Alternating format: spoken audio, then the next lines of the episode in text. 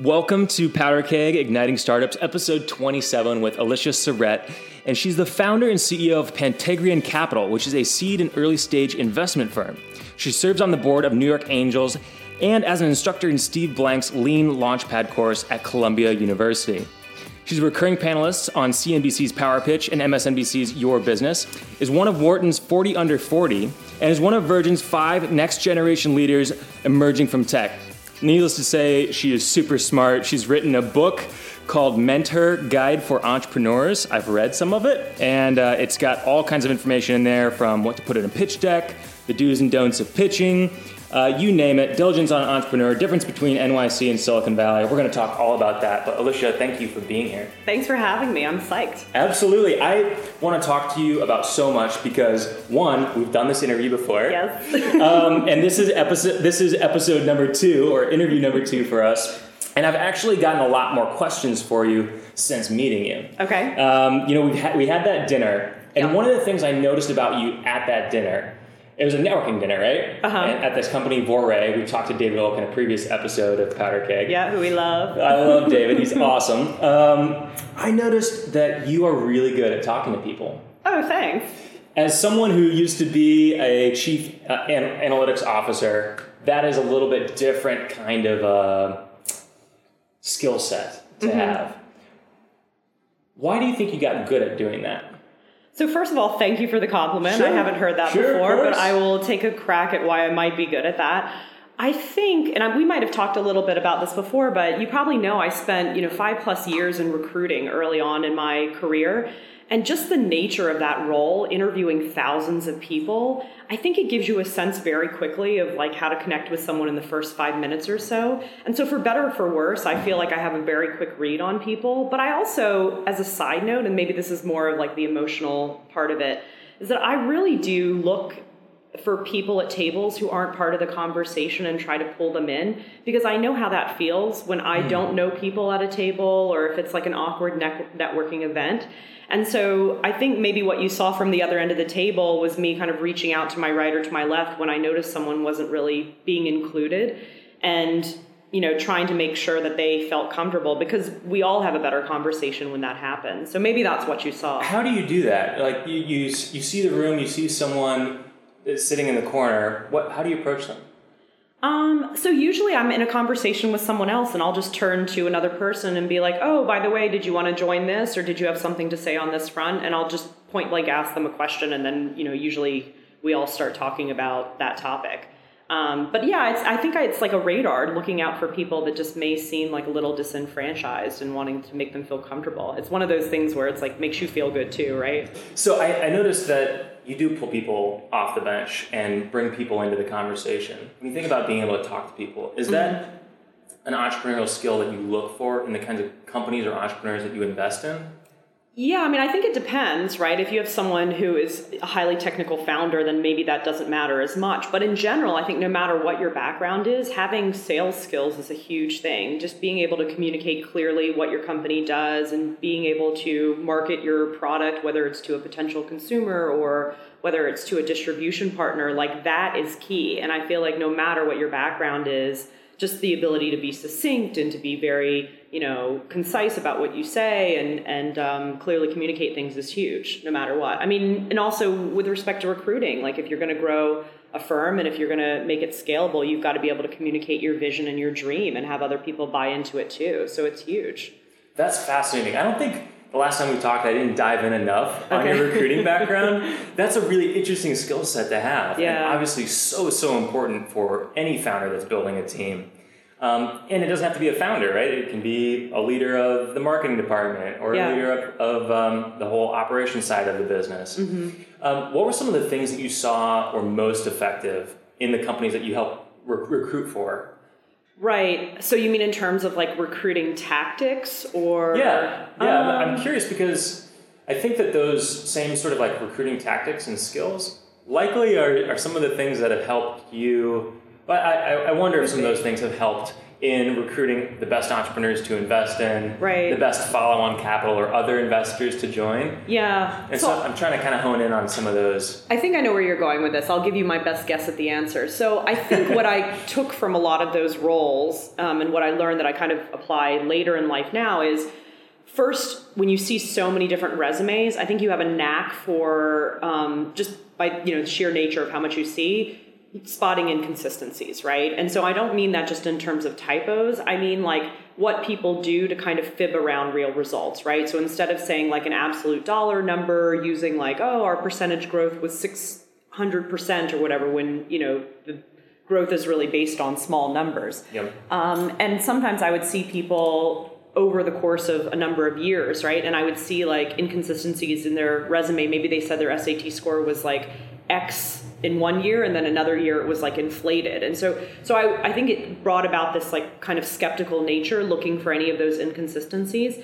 And then in the actual interviews, I would always come super prepared to the interviews. And it's probably similar to what I do with entrepreneurs now, in that I have my own checklist. I'm looking for all the obvious information to check the boxes. But in the interview, I really am trying to get into the unknown territory, right? Mm-hmm. Like to get to the core of who they are, to start talking about things that they're not really prepared to answer.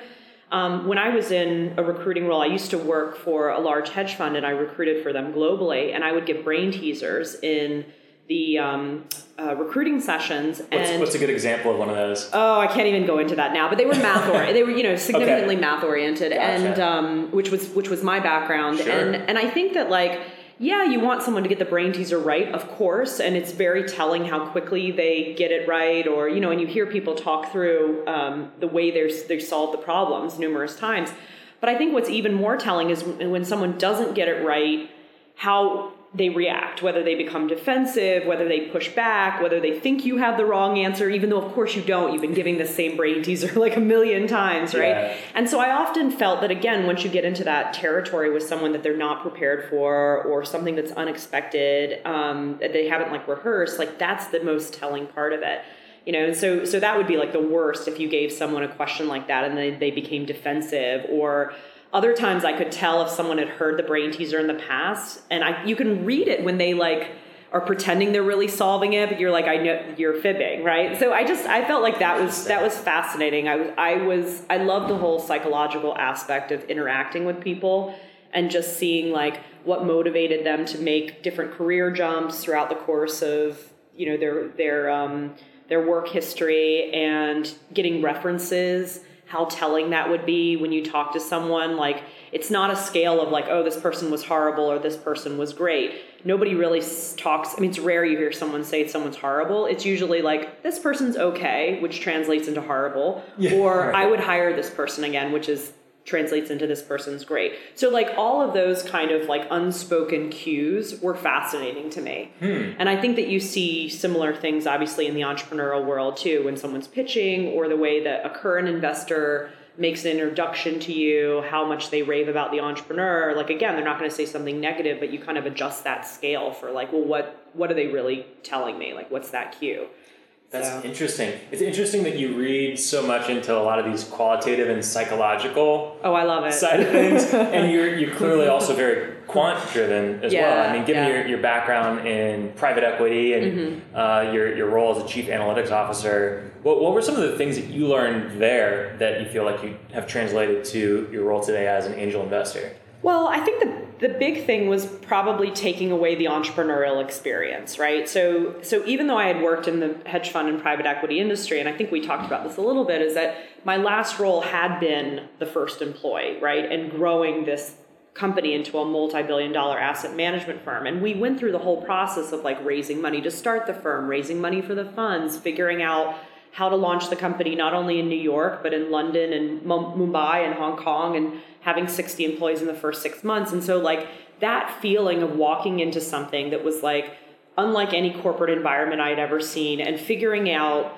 just by myself. I mean, not, you know, there's no book really to teach you about all of the things that are specific for your company, right? So figuring out the retirement plans and figuring out how to hire people in different areas or figuring out D&O insurance and all of that, like that's probably the biggest thing that I take away from all of those years in the industry. Um, I mean, maybe I'm discounting a bit the bird's eye view I had of raising money and the relationships with endowments and foundations and LPs and all of that, because that is priceless knowledge. Yeah. But I think that more so than anything else, just having been an entrepreneur and having that credibility when I give advice to another entrepreneur or to kind of like be their sounding board when I'm like, I hear you, it's really tough and I've been there myself and like I remember being that exhausted and and I think that's that's probably the biggest thing, right? It's like it just having gone through that makes it so much easier to make that personal connection with someone when I invest in them because it's not just about the money and I think I can give better advice if I've been in their shoes at one point. Talk to me a little bit about that decision Okay. to, to start it because uh, I know a lot of entrepreneurs or maybe would be entrepreneurs struggle with that. Is it Yeah. the right time to jump ship or to go full time Right. and start this thing? How did you know when you went and decided to be employee number one? You Know, Right. be the, you know, in essence, co founder of this private equity firm.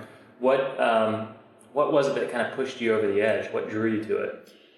Well, it was interesting because I looked back over my career up until that point and I felt like all of the moves had been like some kind of move towards entrepreneurialism, right? Whether it was like starting a function within a firm and like building that out and crafting that. Um, it was all kind of leading up to that, although that was unbeknownst to me at the time. But what really triggered it was I was at a large firm and this firm had been around for a long time and a lot of the processes that they had from the start did not scale well with the firm, right? And so when I remember when I came in, I was like, gosh, you know, like a lot of these things you would never make these decisions today, but they're just they were kind of stuck with them and they didn't really want to change. And I'm I'm hesitant because I don't want to describe that in in too um, you know negative a way. I mean, the truth was is I just was like, wow, if I could do it all over, if I were starting a firm today of this nature, like I would think about all of these issues. And so I think it was really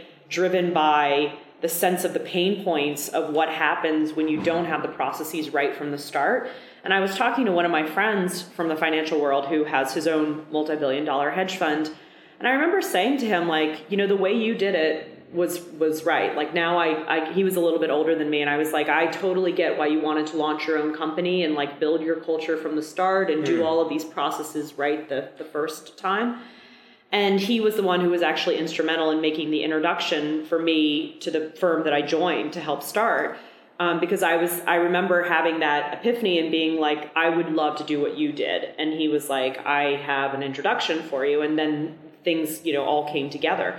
But it really was through that experience of like being in an established firm that had outgrown so many processes and seeing the pain points if you're not kind of thoughtful in advance and just thinking like, yeah, I want that challenge of thinking about all of these policies and compliance manuals and whatever, even when, you know, when creating something that's like a best practice, even if we only have three people in the office. And that, whatever we create, will be relevant when we have 70 people in the office. And thinking through that, I found to be like really intellectually challenging, you know, Yeah. like just thinking through all the cost structures. I mean, even something as simple as like a travel agency so many companies may work with like a mom and pop one when they're small but at some point if you scale your company you have to think about savings and contracts and frequent flyer and all of this other stuff. And so like how do you do that at the start so that you know you don't scale your company and then all of a sudden everybody in the group is like well i don't want to stop working with sheila from the two person shop so that's what i was talking about is like that that winds up fleecing the company later Yeah. but if you think about all of that stuff in advance, you know, who you're ordering supplies from and all of these things, like you can save hundreds of thousands of dollars. So that was the challenge is like, how can I do this right from the start? Do you think that entrepreneurial experience is something that all angel investors need to have? No, not necessarily. You know, because I think what's so interesting, I've given this so much thought to. At the seed stage, I don't think that you necessarily need a depth in a particular area, right? It can be helpful, but like I know great seed stage investors that spent their whole career in like the food industry. Hmm. I met seed stage investors that like were entrepreneurs like me. I, you know, maybe they came from a different like vertical or something, or maybe they were like an expert in marketing. And I feel like at the early stage of a company, any one of those areas, if they're relevant to that startup, can be a huge reason for their success, you know? And so I feel like having a little bit of all of those things in your advisory board or on your cap table as investors can be helpful to you. And they help in ways that maybe I can't, right? Like I could invest in a food company, for example, and I may never be able to talk to my entrepreneur about the co-packer she should use or like, you know, or how to exit to General Mills but I can talk to her about like getting her media coverage and I can talk to her about her financials and I can introduce her to tons of um, other entrepreneurs and tons of investors and I can help her with you know the fundraising process. So maybe i'm a little bit more of the breadth but she definitely needs someone with the depth whether they've been an entrepreneur or not. So there's you know and i just feel like when you're so young as a company too you need help in so many ways yeah. in so many areas. Like far be it from me to be like no you have to have this background to help. Like i just feel like entrepreneurs are like yeah i'll take all of it. Like all the help all the time send it all my way. That's a good perspective to have. And i, I think that's interesting to note because it, a lot of times founders do have that concern of oh well this person doesn't have experience in my right. industry I can't fair. I can't take money from them oh, or I shouldn't take money from them uh, because I, I, you know I, I, see both perspectives right? right there's the perspective that well this person doesn't can't open doors in my industry right. but they could open a lot of other doors exactly. in other industries that could be beneficial beneficial so yeah. it's, it's interesting perspective to have yeah, I mean, I see that. Like one, one area I don't really get involved in investing is anything having to do with clinical trials, really for that reason, um, because I just don't feel like I can be helpful to them. But I think that at the end of the day, if you have someone who truly cares about the success of the entrepreneur and they really want to help, they will find ways to help. And especially if someone's in a role where they're an investor, I mean, you assume that they're at that point in their career because they had their own level of success, they became influential in some way, they have that accredited investor status. And so odds are that if you looked through their LinkedIn, assuming they're on it, it's not going to be just people in their industry. Like they probably went to school with some people that could be helpful. And, you know, the network is like so much broader than that. And if they want to be helpful, that they can be, you know, and I think a lot of times it's, it's not being able to solve the problem yourself, but at least knowing someone that you can put in touch with the entrepreneur and be like, I can't help you in this area, but here's who can. Like, here's who you should talk to. And like, hopefully, if someone is willing to do that, then, you know, that's enough. Well, and I've witnessed since us first meeting that you're great at doing that. and it's probably one of your superpowers. Another compliment. One of your many superpowers. well, I know you now, so yeah. I, I can genuinely say that. Um, you know, I, I think it's one of the things I admire. Uh, here comes another compliment. One of the things I admire most about you is that you have been able to kind of jump into new industries, into new roles. Yeah. Um, whether that was fearlessly or not, you know, I, I probably was some amount of fear jumping from Always. private equity into angel investing. Um, what is your number one piece of advice for someone that wants to get into angel investing? You know, right. has some capital or has some people that have capital and they want to pool it together into an angel yeah. uh, network. network. So I would say a few things. The first thing I'd say is there's no substitute for experience and you should just jump right in, right? Like you're going to make mistakes. I remember when I first started out, I read the book Winning Angels and I think one of the things they say in that book is like you will lose money on your first investment, right? And it's just and I'm like, "Oh, no, I won't." And of course I did, right? Like so I think I think Everyone that you just there's the of exception. Course, yeah. Of course, right? I mean, so I think that that's the first thing is like just jump right in because there's no substitute for experience and you might as well just start learning that you know this sooner rather than later the second thing I would say is like, you know, definitely do your homework, which sounds very trite, but it's just the obvious thing, right? Like even in the last five years that I've been doing this, I've really tried to like process what I've learned and then put it out there in bite-sized bits of learning, right? So you and I both do the Inc. contributor thing and and you know, so some of the articles I put on there is like, what can you ask of an advisory board, or like, how do you prepare for board meetings? And so these are things I think before you become an angel investor, if you know these resources are out there,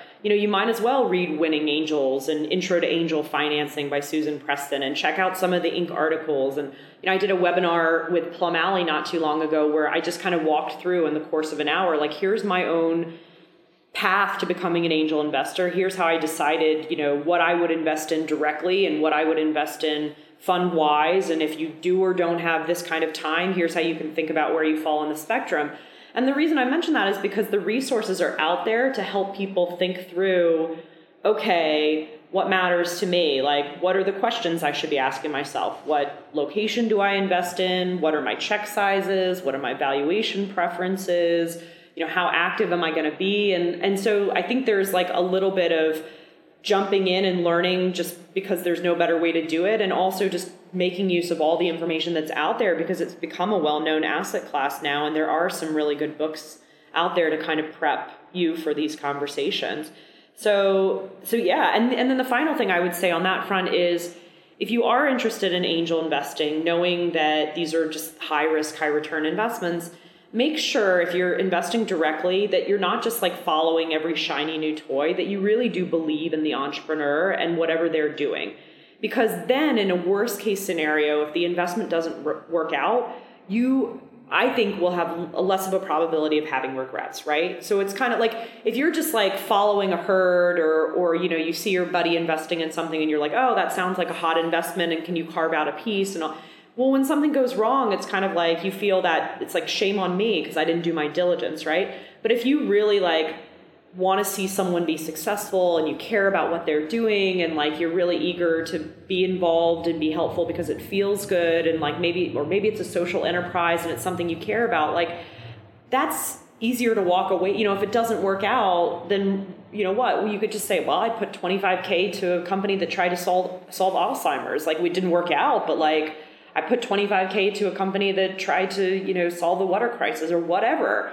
Like those are, or maybe I believed in this person and they, you know, I think they'll be successful later in life and this is going to help them get there. And like I felt that it was something that was beneficial to me to be able to mentor them, right? Like having that connection, I think lessens the blow if you lose your money. but that's my preference, right? No, that's that's good, and I think it's helpful potential angels or angels to hear that. Right. It's helpful for entrepreneurs to hear that too, um, and, and realize that having investors that really are bought in mm-hmm. and really do get their business um, is better than just having a check. Right. Well, at the same time, I usually say there's like a barbell structure. I feel like you okay. don't want every person on the cap table helpful all the time because it is a it's you know a lot of work to be in these relationships and so if you have like if you're very selective about a small group of people that have that relationship and connection with you, great. And if they through their networks bring in other trusted investors that aren't going to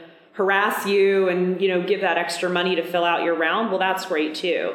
Um, but I think the trouble is sometimes when an entrepreneur only wants you know checks and no advice or maybe they're not screening and they're getting advice that's not useful like when there's that mismatch of not having a little of both or not finding the right fit with the person on either side of that barbell that's when i think things fall apart mm, that's good perspective to have too I, I think we're starting to tap into some of what I want to tap into okay. in this next segment of the interview. And this is something new we're trying where I've actually uh, asked our community uh, of Powder Keg listeners, of the Verge community, which is kind of how all this started. And mm-hmm. I don't know how much you know about this, but um, the history of Verge is that we've been around for seven years. Mm-hmm. Over a thousand entrepreneurs have pitched on our stage. That's awesome. Collectively, um, they've raised over half a billion dollars in capital for their companies outside of Silicon Valley. That's amazing. Uh, we got probably have just as many, if not more, founders who haven't raised capital yet mm-hmm. and are considering it or are already in that fundraising mode. Sure. So I've got a bunch of questions from them. If okay. you're cool with it, I'm just yep. going to rapid fire some questions to you. Sounds good. All right, cool.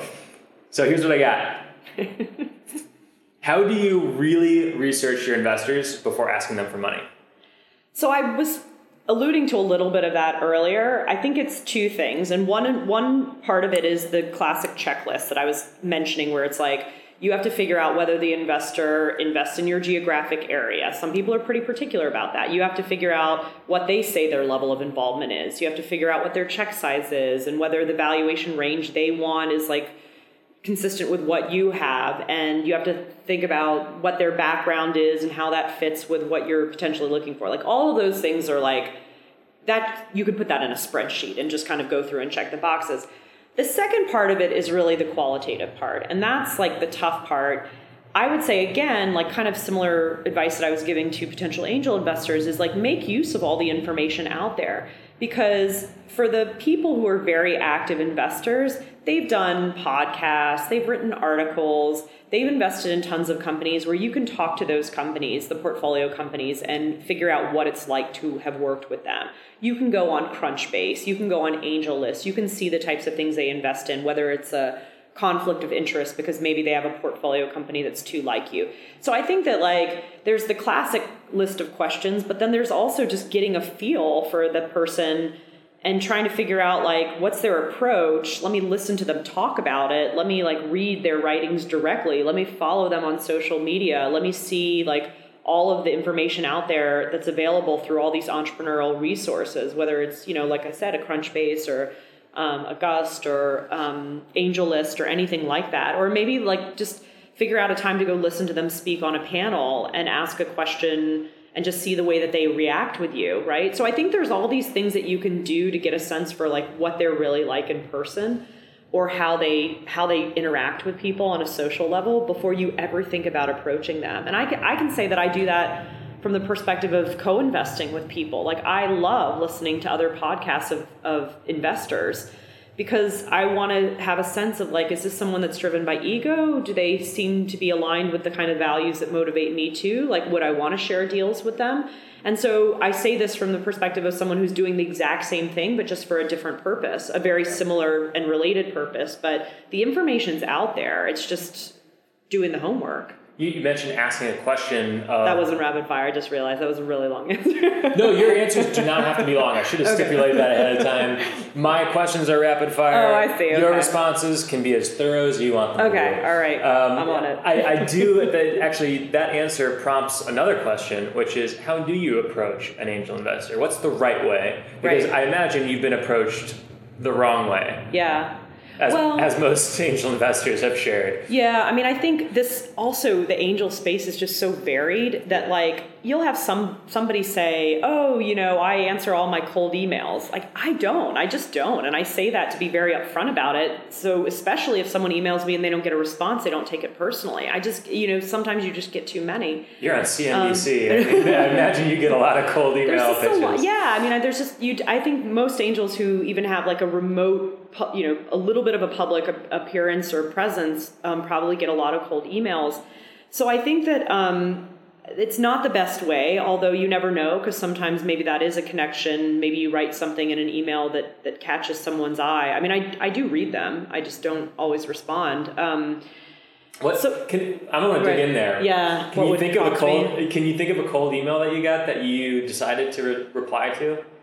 Yeah, it was usually if it was somebody that I knew or they were mentioning something that was like personal to me or yeah. like a direct connection. And then so I, they did some research and yeah yeah. dropped a name or dropped a resource. Yeah. Or if or if it was something that was like directly related to something I cared about where it was like so spot on and maybe they didn't even realize that that I was like, yeah, I this is something I want to learn more about. But that's so rare. It's like one out of a hundred emails may may catch my eye. It's a good stat to keep in mind as yeah. entrepreneurs are cold emailing. Yeah, and that's probably better than like other people out there. I mean, I just don't think a lot of people respond to it. So I think, you know, everybody says this, but it's true, is that to the extent you can get a warm introduction, not only will it open the door, but when the door is open, the interaction you have quality wise is so much better. You know, I have portfolio companies that I introduce to my colleagues who are like other angels or VCs.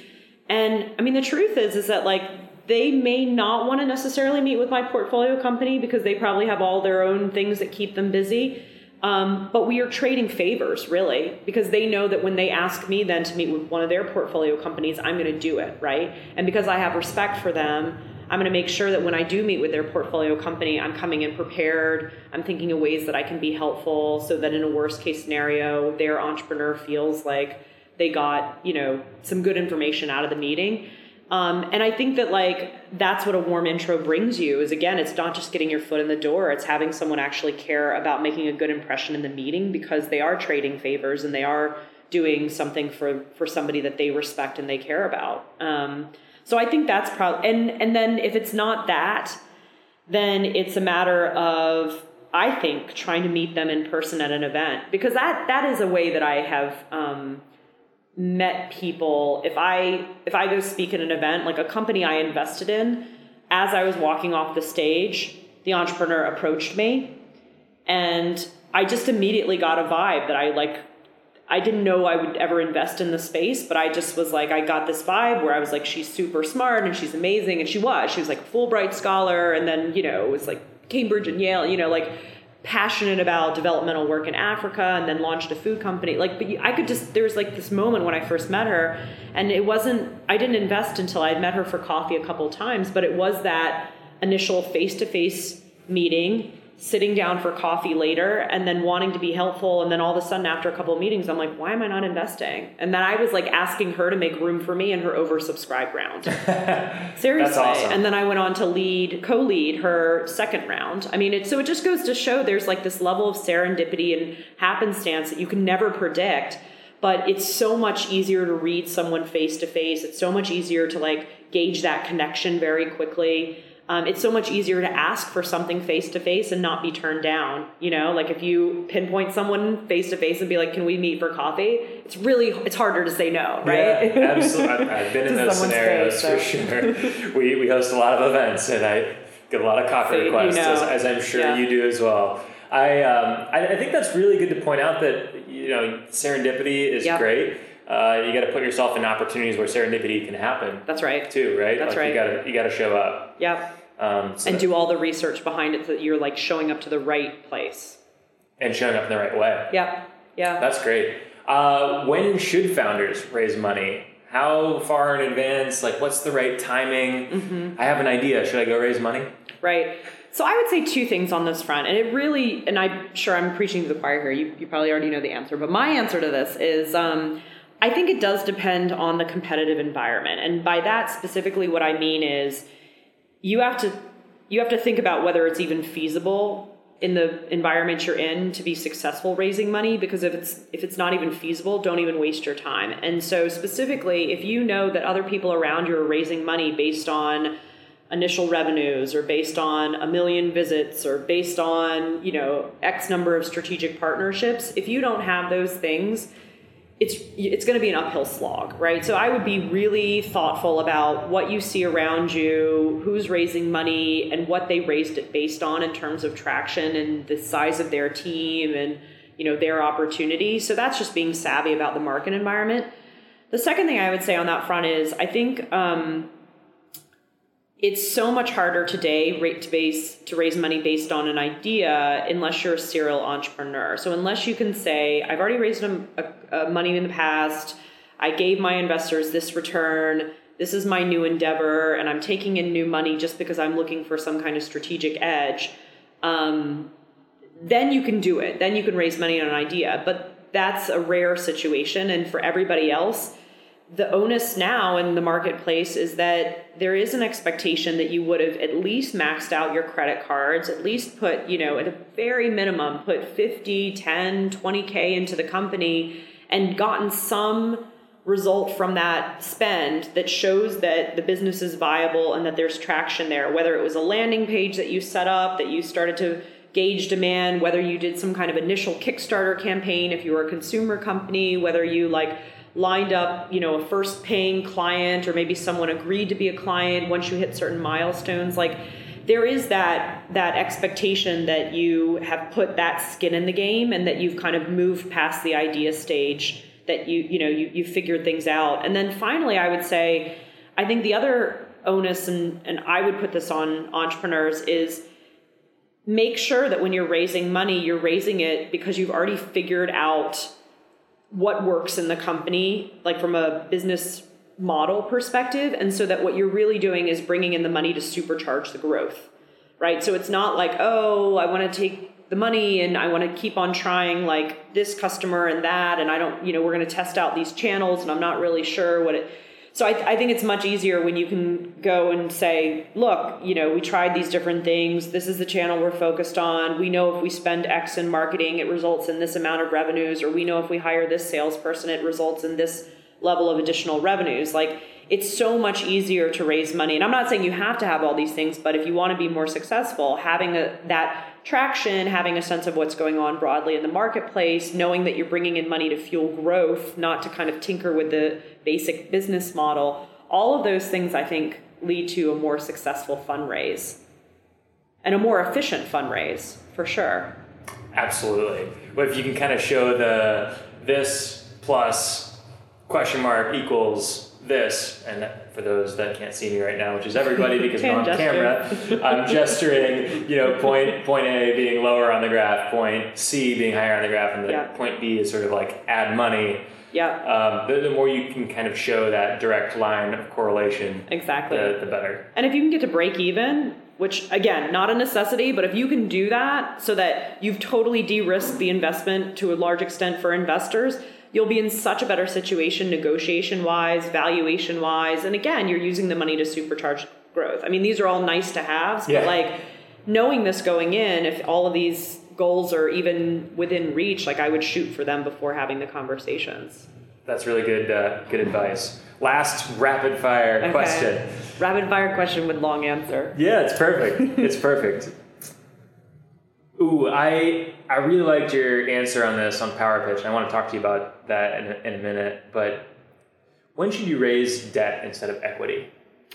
So I think there's a couple things to think about with debt versus equity. On the debt front, I mean, debt is obviously great um, because it can be a lower cost of capital than equity. And if you have revenues that you're generating in your business and you have some sense that you're able to pay off the debt, then you should probably go that route, right? Because you're not taking in somebody else on the cap table.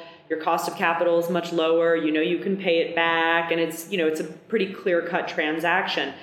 If you do not have those things, if you don't have incoming revenue flows or any certainty that you could potentially pay off debt, then equity is going to be a better bet because you know you need you need the money. Um, unfortunately, it, it's higher risk, higher reward, but you need it from a longer term, you know, bet perspective. So I think, and were you referring mainly to convertible debt or or just straight debt? Any kind, versus- any okay. kind of debt. Okay, because I was. but, but I, probably yeah. I, More so I, I meant like st- straight debt. oh, straight. Yeah. So that Straight that was my answer. Was more Yeah. on the straight debt. You answered it the way I meant it. Okay. Perfect. Yeah, Perfect. In, in other words, it's not converting to equity, but That's when, right. when should you raise debt financing as opposed to going kind of angel or equity route? Yeah, I mean, I see it more often with consumer companies when it's some tangible product and maybe they have already demonstrated there's demand for it. And Yeah. so the debt really serves the purpose of maybe paying for the inventory because they already know that they need to pay for the inventory up front, but that they will sell it and they'll be able to pay back the debt, right? That kind of like security around the situation of borrowing money and being able to pay it back is is what you ideally want to see. Absolutely. The um, that's a great answer, by the way, and I think that uh, I think if more people thought about it that way, Right. a lot more people might go that, or a lot more entrepreneurs might go that debt route for some of the rounds. I mean, if you can get it, that's the tough thing. Is like so many banks just don't want to lend to startups, and you have to have X number of years in business or like more stringent financials. Um, but if you can get it and you fit that criteria, go for it because again, the cost of capital is that much lower. Good response. I want to shift gears a little bit. Okay. And and dive into um, the part of your career that is, is actually how I initially found out about you. You were invested in one of the companies we covered. That's right. We ended up following each other. I ended up watching a ton of your stuff on CNBC, um, you know, dot com because I don't have a TV. Right. but but I've enjoyed following your expertise on that segment. Can you talk to me a little bit about how you ended up getting involved with a media network and, and getting that sort of platform? Because I imagine a lot of investors, a lot of entrepreneurs would love to figure out how to tap Right. into a platform like that. Okay, so I will not only tell you my story, which is maybe less interesting than the second part. The second part I will tell you is any recommendations I have for people getting media, which might be more of what they're after. But the Sure. Well, I, think- I short think both are story- interesting. the short story is I had no media background whatsoever, and you know, we, you and I have talked before. My background was like I was a math girl growing up, and I spent my career in finance, so it wasn't like I was ever aspiring to be on TV or had any media training or anything like that. The way it happened was um, there was a producer at CNBC who was working on a pilot show, and it was right when crowdfunding was first coming out, and they had this idea where they were going to like crowdfund live on TV, and the show at the time was called Cash Crowd. And he and I were put in touch with each other because I had invested through CircleUp, the crowdfunding platform. And he was like, Oh, can I talk to angels on your platform that could help walk me through some information or, you know, give me some background on the space? So that's how it started. It was really just a, a connection. And uh, a desire to be helpful to him, and we just got along. We've since become really good friends, but during the courses of the course of the conversations, at one point he turned to me and was like, "Why don't we put you on?" And I remember feeling like almost guilty that he said that because I was like, to be clear, I wasn't angling for that. Like I wasn't, you know, he's like, no, no, I know, I know you weren't, but I actually think this might work out. Um, and so it wound up being like the first time ever I was on TV was a 15 minute live segment in the middle of the day on CNBC, which is unheard of. It's just crazy.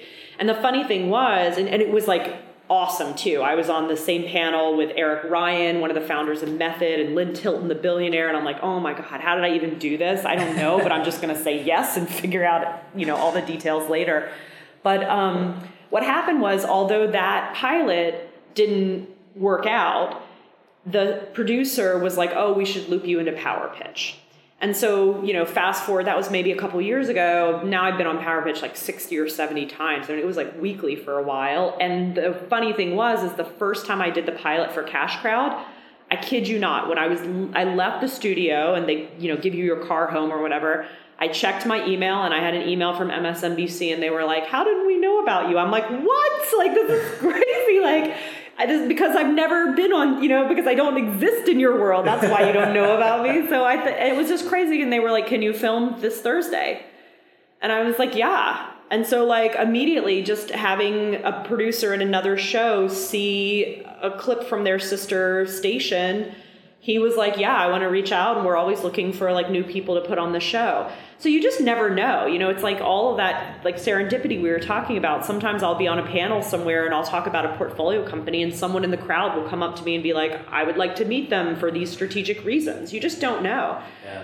But um, but anyway, that was kind of how that happened. And then what I tell people on the media front is this is what I've since learned because again, I never came from that world. Yeah, is give that, us all the dirty secrets. Well, I mean, I don't know if it's a dirty secret, but I, I do think what people don't know is that, and this is my own opinion, is that a lot of times when you look at these big networks internally, producers don't necessarily communicate with each other on what they're working on. So, for example, the producer that I you know work with at CNBC and just think the world of, like not only did he do Power Pitch, but he also does Secret Lives of the Super Rich. And, you know, so he has like his dedicated things, and those are the things that he runs. And so if an entrepreneur wanted to be on Fast Money on CNBC, for example, like that producer is not really going to be helpful. That's not his beat. Do you know what I mean? Like he doesn't know what they're working. They're all like very separate media productions and entities. And so again, like much of you know the entrepreneur life the the onus is on the entrepreneur to do really do the diligence on who they're exactly contacting so what i'm saying specifically is it's not just a matter of saying like i want to be on cnbc or i want to be on abc it's knowing exactly what program you want to be on and then figuring out through like your own research seeing the articles that they put out like who do you contact for press inquiries? Who's listed as the producer for that specific show in linkedin? Like you have to figure out who to connect it to because otherwise and it's like contacting journalists as you know it's like you can't just say like oh i want to be covered by techcrunch. Like you have to know who covers that beat. Like who's familiar with like my specific industry or my area or whatever you know i'm trying to accomplish. And so that's what I would say is like just really be detailed and systematic about saying like exactly which shows you want to be on, trying to figure out who's the producer behind that show or like who's the press inquiry person listed.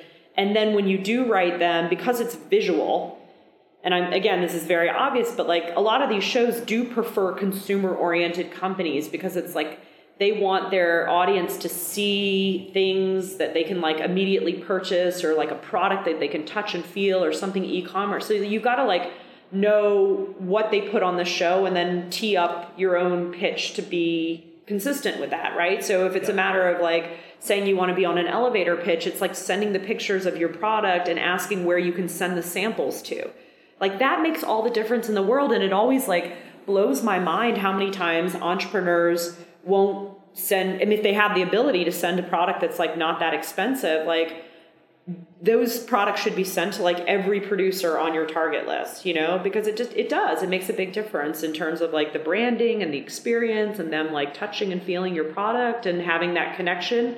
You're much more likely to be invited in. Any expertise on how to actually be on media, to be on camera, to be on oh, air? Yeah. So the things I would say on that front, and I've learned this the hard way, is that I think, I mean, preparation obviously again is key, and I always do tons and tons of hours of research, even if it's just for this, you know, five minute segment. But what you have to do is just bullet point all of your answers.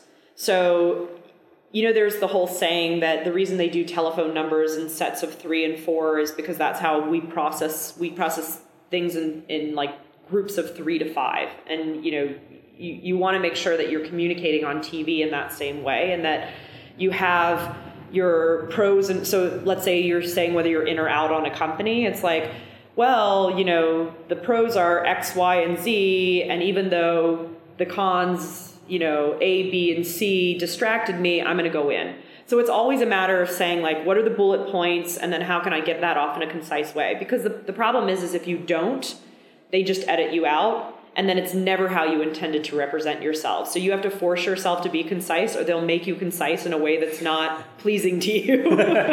so I, I think that like it's that's what I always try to do is like after doing hours and hours of research, I summarize on like one post-it note. I'm like, what are the three questions I have?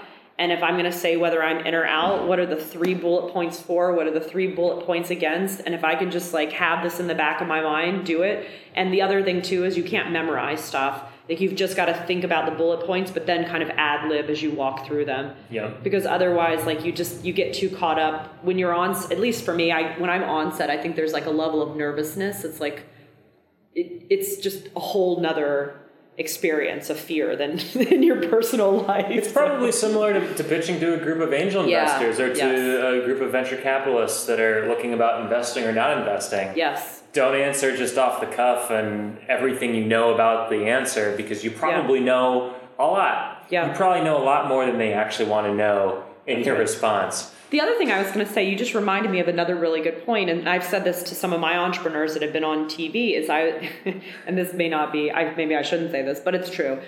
I think you have to say in advance what all your sales points are for the company. So, like, regardless of whatever questions you're asked on TV, figure out a way to answer those questions with your sales points, hmm. right? So, like, if you want to get across with your company that, like, this is your traction and these are the customers you're looking for and this is your discount code, whatever they ask you, just figure out a way to work it in. And but I, but I think again, you need that practice in advance to say like, or the preparation to say like, these are the sales points I need to get across, or these are the big things. Like knowing what you're you want to accomplish. If it's like you're trying to use that segment to reach investors, like throw that into your answer somehow. Or if you're trying to like communicate the discount code for sales or whatever it is, like knowing what your goals are in advance and knowing what your main talking points are and then working those into the answers however you can shamelessly like that's the, i mean because at the end of the day these appearances it's all marketing Yeah. that's it's all marketing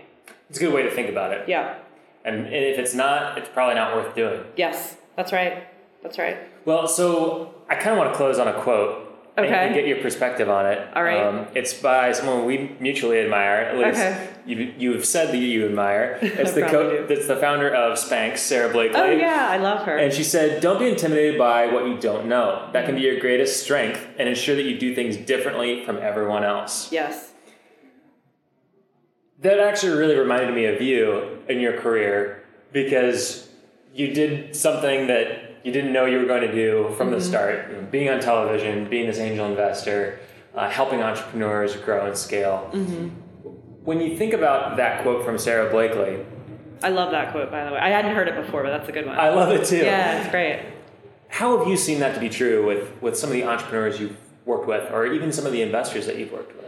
Yeah, so so I love that question. Um, I think it's totally true, and I will. So I'll say this: a couple. Uh, there's a couple of thoughts that come to mind. I, I have an entrepreneur I'm thinking of, and I remember at one point he said to me like, "Oh, I'm going to contact this VC," and I remember thinking like, "Oh my gosh, you haven't done any homework. This guy is like not even relevant to you, right?"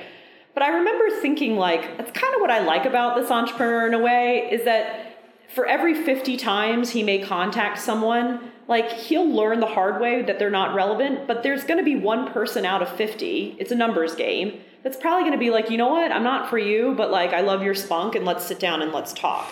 so I think I think that there is that's kind of what you're getting at, or what she was getting at. I think with the quote is that sometimes it's better not to know because if you have that confidence instilled in you or you're just you're on your mission and you don't know things aren't possible like you figure out ways to make them possible or just by playing the numbers game by like putting yourself out there by contacting tons of people like good things inevitably come from it, right? Like maybe one small percentage of the time, but still it's more than you would have had had you not done anything at all.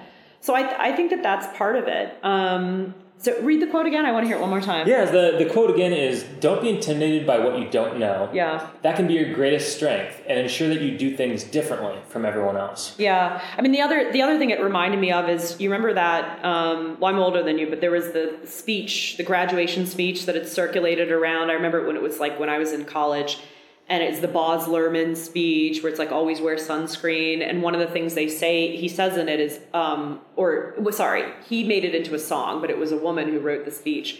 And uh, one of the things in the speech is do something every day that scares you, and that that's why the quote resonates with me too. Is like I I feel like in everything that I do, I'm always scared, but I'm always better off pushing through the fear and just learning through that process. And so it's always uncomfortable, but it's all I just always feel better having taken the chance or having put put myself out there.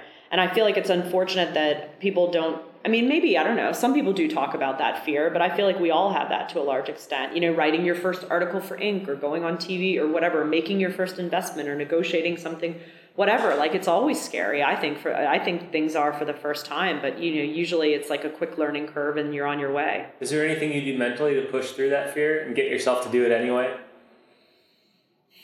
I just try to prepare as much as i can and then i'm like well i've done everything that i can do and so there's nothing left to do but just go for it.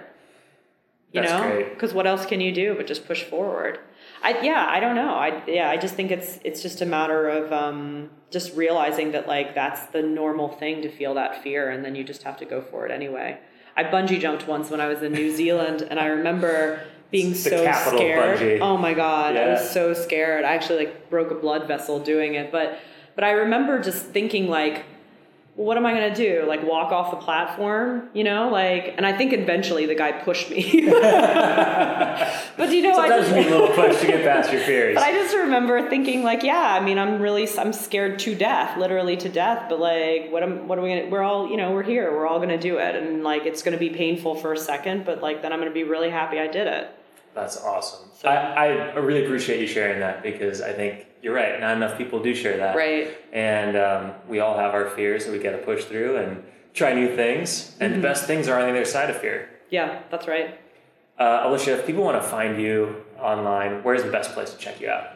So I am fairly active on Twitter. Yeah. I know um, LinkedIn, I get messages where it says people follow me there, so I guess you can do that too. Um, so I think between those two places, like I pretty much post everything, either things that I write or just things that are of general interest. And you have a new program coming out. Can you tell us a little bit about oh, that? Oh, yeah, that's right. Um, so I just launched this new initiative. It's called Point 25, and the whole goal of it is to help women entrepreneurs build robust advisory boards. So the name Point 25 is named after the 0.25% that advisors often get as equity incentive when they serve in the advisory board role.